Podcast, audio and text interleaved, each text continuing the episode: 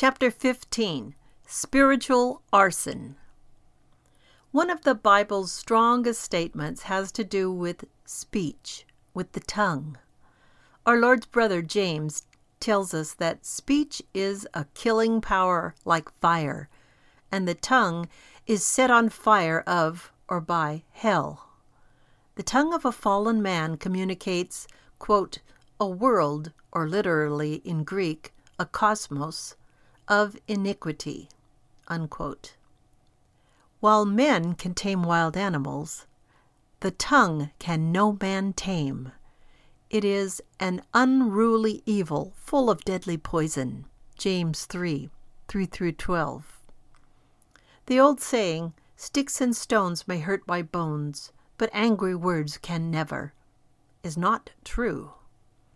More people are hurt by words than by sticks and stones.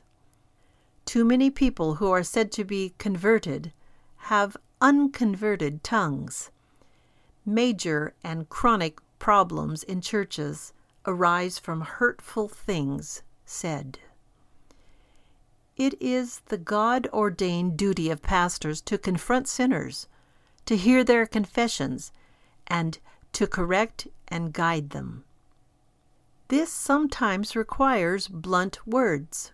The pastor does this with authority. The congregation does not have an authority to talk, pass judgment, gossip, and generally manifest an untamed tongue. Its speech must be governed by the Holy Spirit. James said of speech, The tongue is a little member.